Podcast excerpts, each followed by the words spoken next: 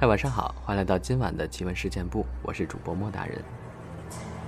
关小千，他说在学校宿舍睡得都挺晚的，相信大家都是这样。然后快要睡着了，就听见有人打呼噜，觉得挺烦的，就悄悄问有人睡了没有。结果寝室里的大多数人都没有睡，我就问，哎，有谁听见打呼噜了？他们都说听。然后有一个睡下铺的同学就跑去听另外两个睡着了的同学的呼吸声，都没有打呼噜，但是那个打呼噜的声音，它就是还在。我们都被吓尿了。还有一个，我们历史老师说的，就在他们的老师公寓，晚上特别怪，三四点左右吧，会听见手机震动的声音，但是只有整栋楼中间几个寝室的老师能听见。两边寝室的老师就没有听见过。那是第一次去姐姐家，晚上睡觉，那时候差不多到夜里了，我和姐姐都在玩手机呢，突然听到有类似于冲凉洗澡的声音，还有脚步声。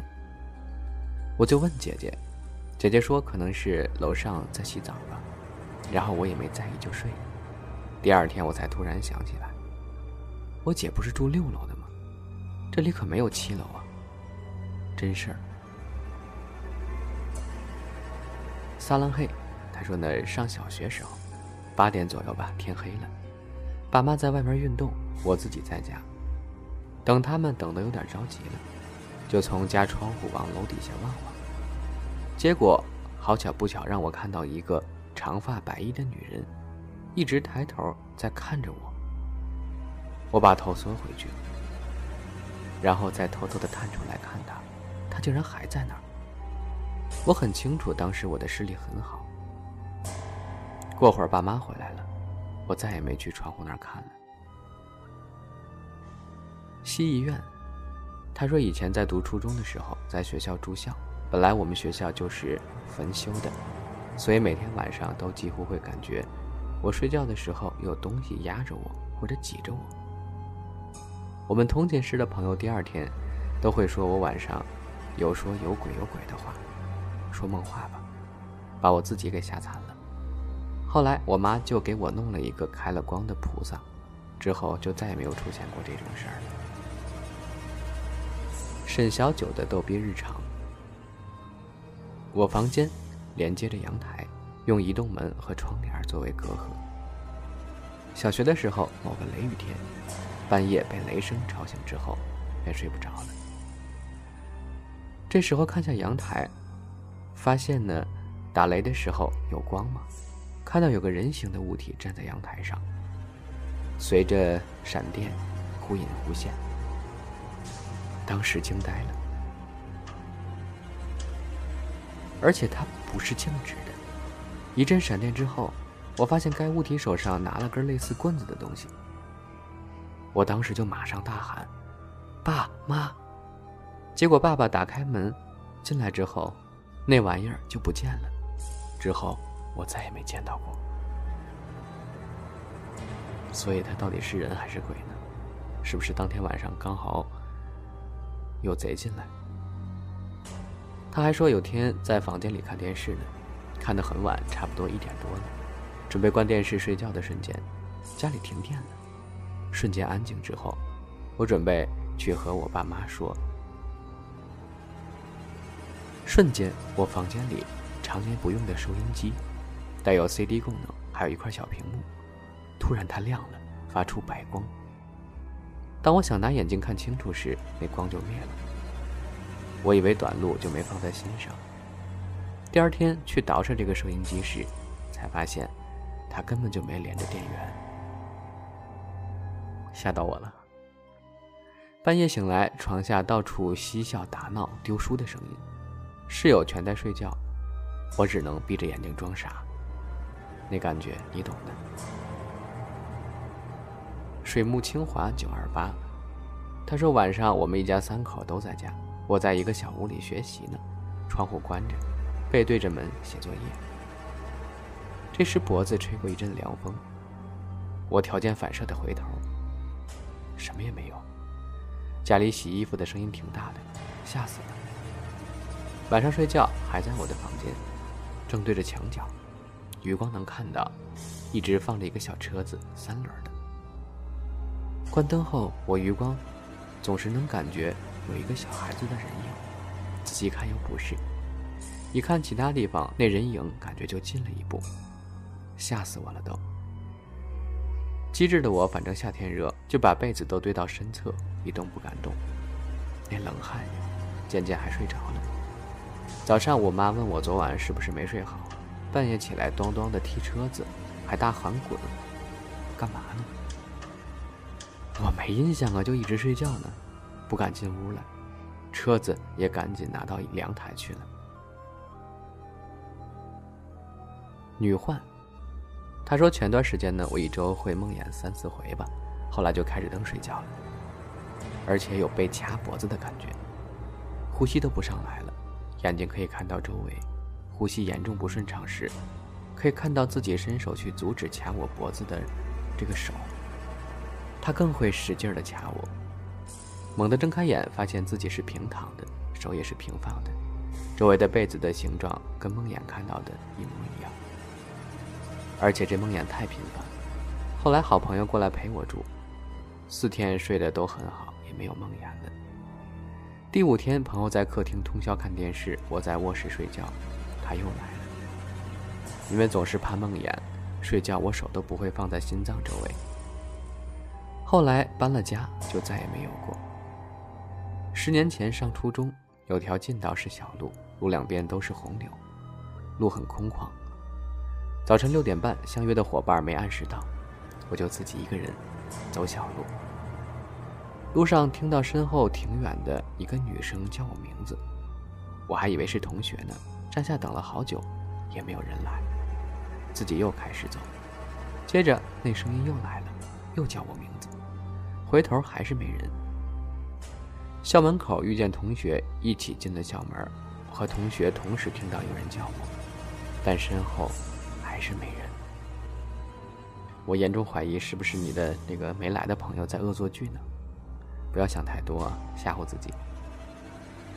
安晨起，他说差不多六七年前吧，我坐公交去市里买东西，经过一个村庄的时候，看到了一年前就已经过世的婆婆。那时她正在路边走呢，背影完全一模一样，几乎可以认定她就是我婆婆。可惜车开得太快了，经过的时候没有看到脸。等车过了，再从公交车后窗看，却什么都没有了，连个人影都没有。当时年纪小，而且又想着去市里玩，所以也没太在意这事儿。长大之后回想起来，觉得怪怪的。进击的蓝翔学霸，他说一岁的时候吧，我太婆婆走了，那时候是半夜，我哭了一整夜。我妈妈不知道我为什么哭，后来家里人打电话说太婆婆走了，说太姥姥走了，我才知道。这还没完，太姥姥的照片一直挂在墙上。有天晚上，我在我姥姥家睡觉，我没有睡着，就看见我太姥姥从照片走了下来，对我笑了笑，然后出了窗外。当时呀，我还小呢，也没有鬼这个概念，所以并不觉得害怕。酷炫大美增，他说上小学五年级的时候呢，爷爷因病去世了，家里把爷爷生前用的东西都给烧了。来自民间的说法吧，说烧了以后能在那边收到。有天晚上起夜上卫生间，突然听到爷爷屋里老钟在报时。当时迷迷糊糊的没反应过劲儿来，走上吃饭时才突然想起昨晚的事儿。转了屋里一圈也没找着那个钟。但心里没觉得害怕，因为爷爷生前很疼我的。对啊，之前爷爷用过的钟已经烧过去了，怎么又能听到声音呢？英 sir 为我吃死抗，他说呢，同桌讲的，我们寝室的窗户有一扇是面对走廊的。然后那天晚自习，夏天，天还没黑呢，他们俩是最后走的，把门锁上后结伴去上厕所。厕所在走廊的尽头，然后两人回来时要经过自己寝室的窗户，结果透过窗户，我看到正对着门的下铺坐着一个白衣服、长头发的人，他们两个都看到了，也没敢开门，直接跑教室了。我是薄荷会良心，经常在深夜四点抽搐，然后看到幻影，有透明可以看到内脏的，大约五六岁的一个小孩，坐在我的房间里沉思呢。这事儿绝对属实。还在我在房间里看天花板发呆时，突然没有知觉，然后就看到一个很模糊的世界。我在看着天花板，可以大叫，很真实。但醒来问别人，他们都什么都没听到。你能滚不？他说这事儿还是听我叔说的。在我出生的时候，正赶上我老奶奶去世，那天晚上整个医院的小孩都不哭。就我自己哭得厉害，怎么哄都不行。后来我奶奶拿了一个碗，里面有些盐水，然后把一只筷子放里面，她自己立了起来。然后我奶奶就说了一些“你走吧”什么之类的。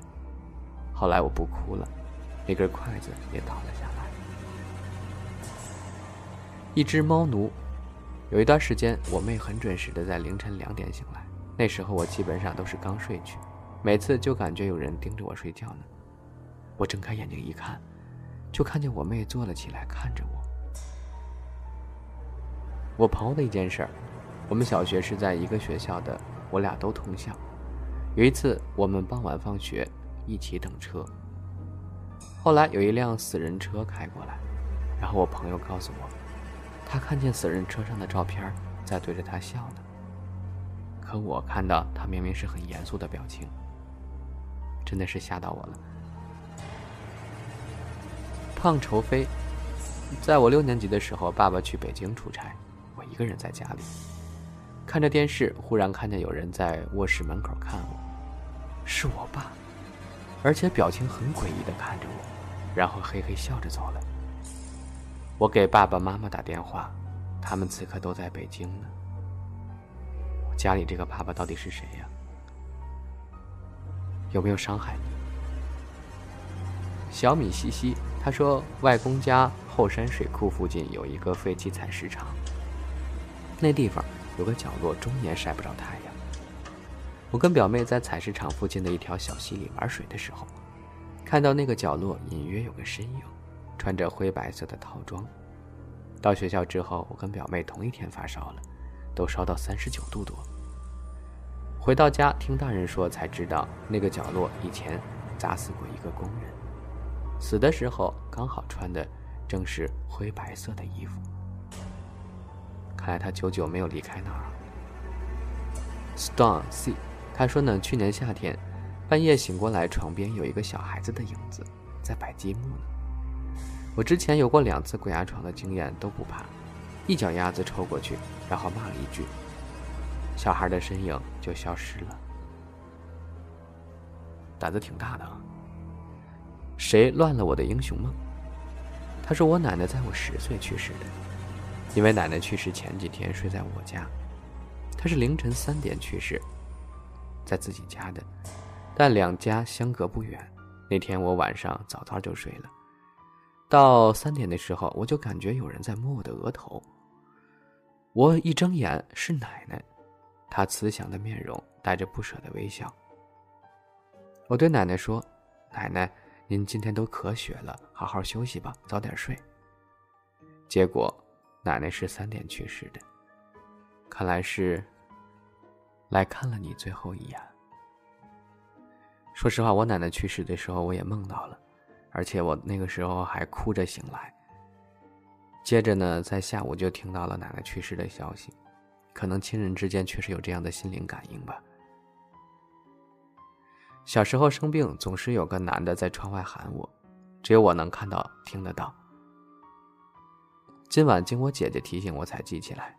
以前我很少生病，但每次发高烧都是不得了，怎么看医生、怎么吃药都不好。每次都要我坐在楼梯上，然后奶奶拿着拜神用的东西对我拜拜才会好。